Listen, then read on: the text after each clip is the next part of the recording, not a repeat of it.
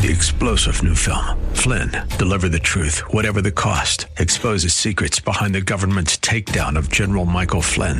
Flynn knew what the intel world had been up to. He ordered the first audit of the use of contractors. This set off alarm bells. He told the truth. He was the most dangerous person for Donald Trump to hire. They had to get rid of Flynn.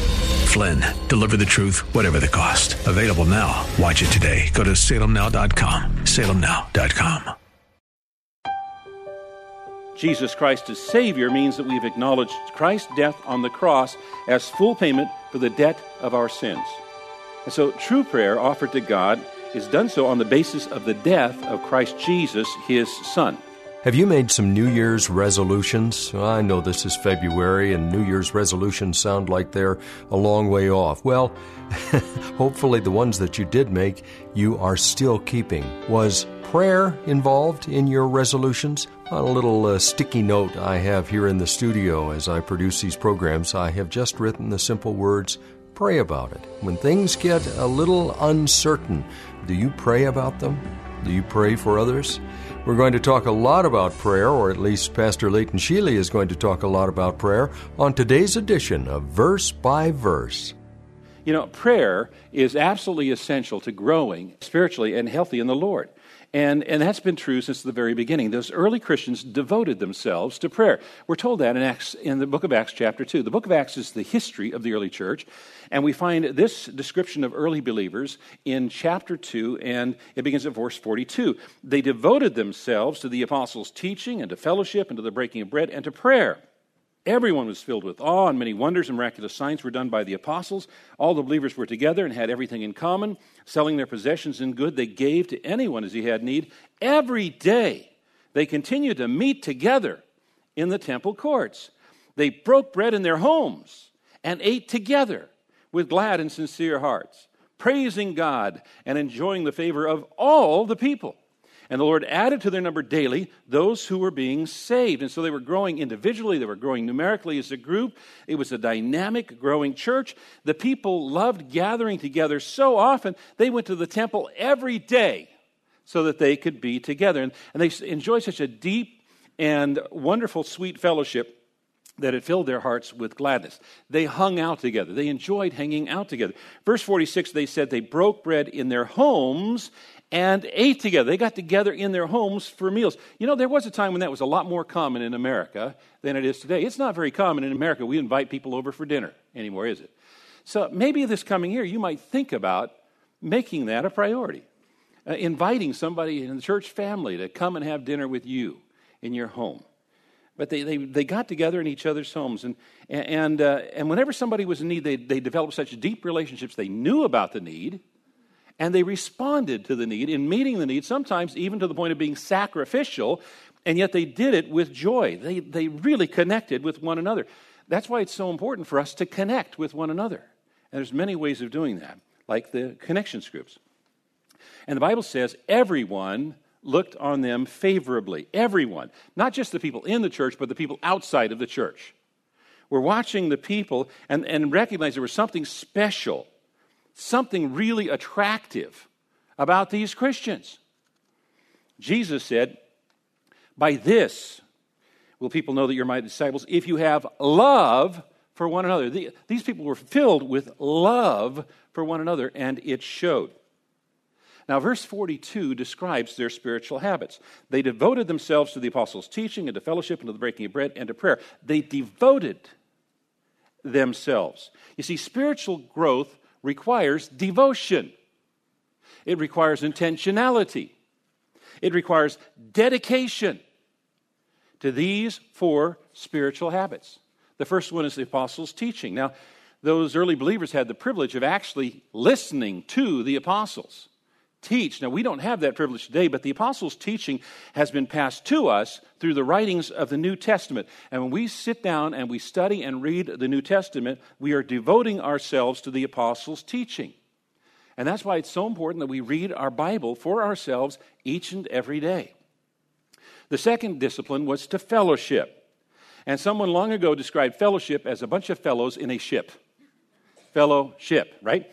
And, and, the, and the idea is, is these guys are in the ship, oaring together. They're working together for a common goal.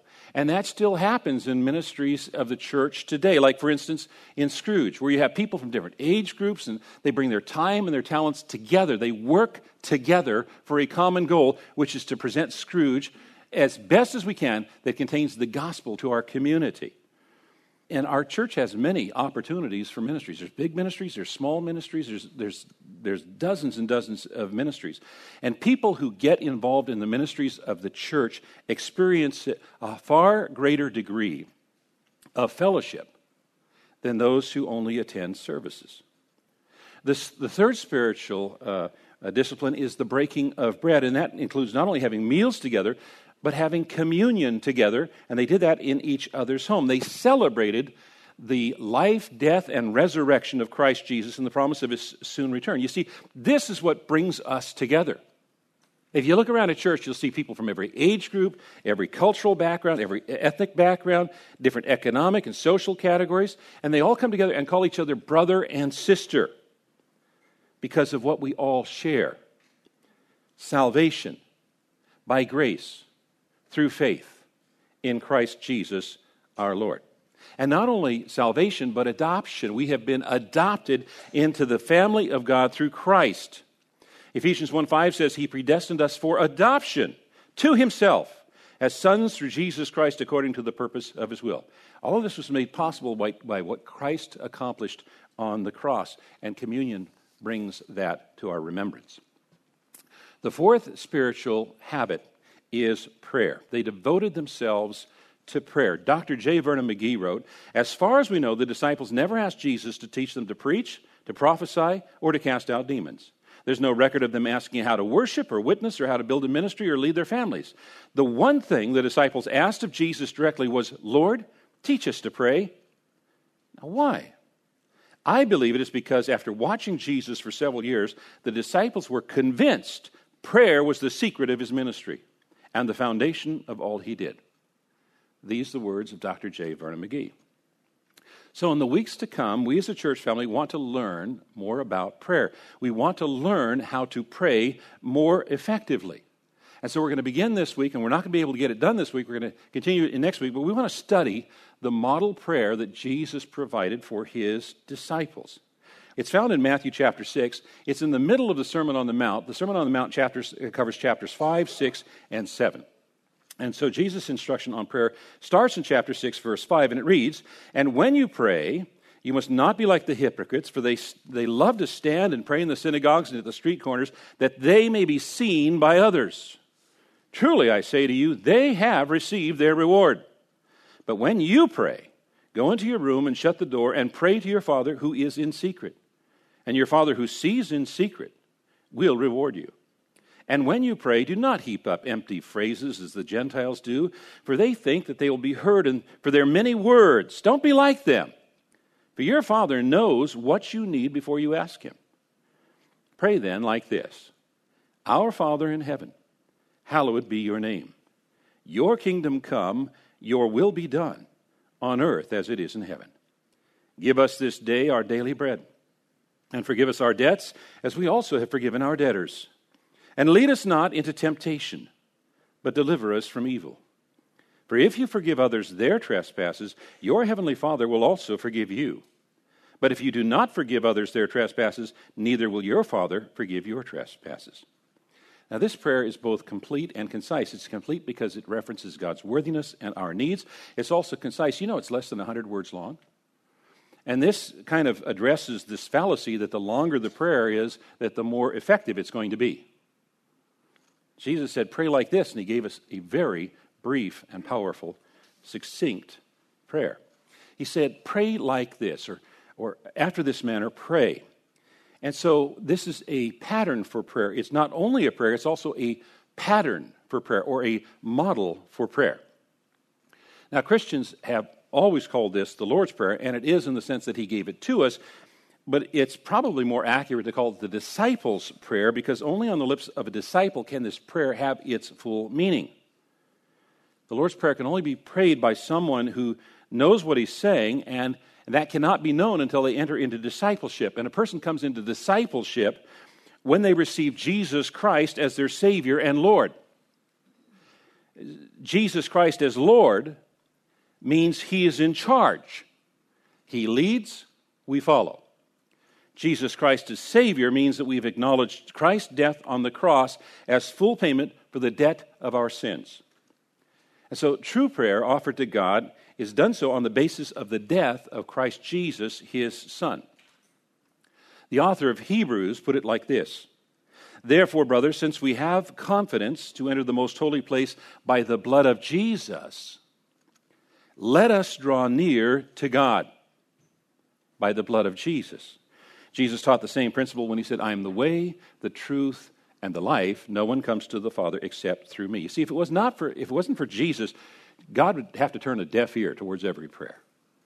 And when we realize the incredible privilege that we have of being invited into the very presence of Almighty God as our Father, and knowing that our requests, sometimes they're called petitions in Scripture, are heard and they're answered, then, then prayer ceases to be a burden and a duty and instead becomes a delight.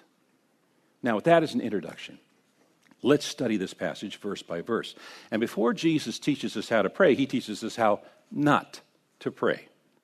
He says, And when you pray, you must not be like the hypocrites for they love to stand and pray in the synagogues and at street corners, that they may be seen by others. Truly, I say to you, they have received their reward.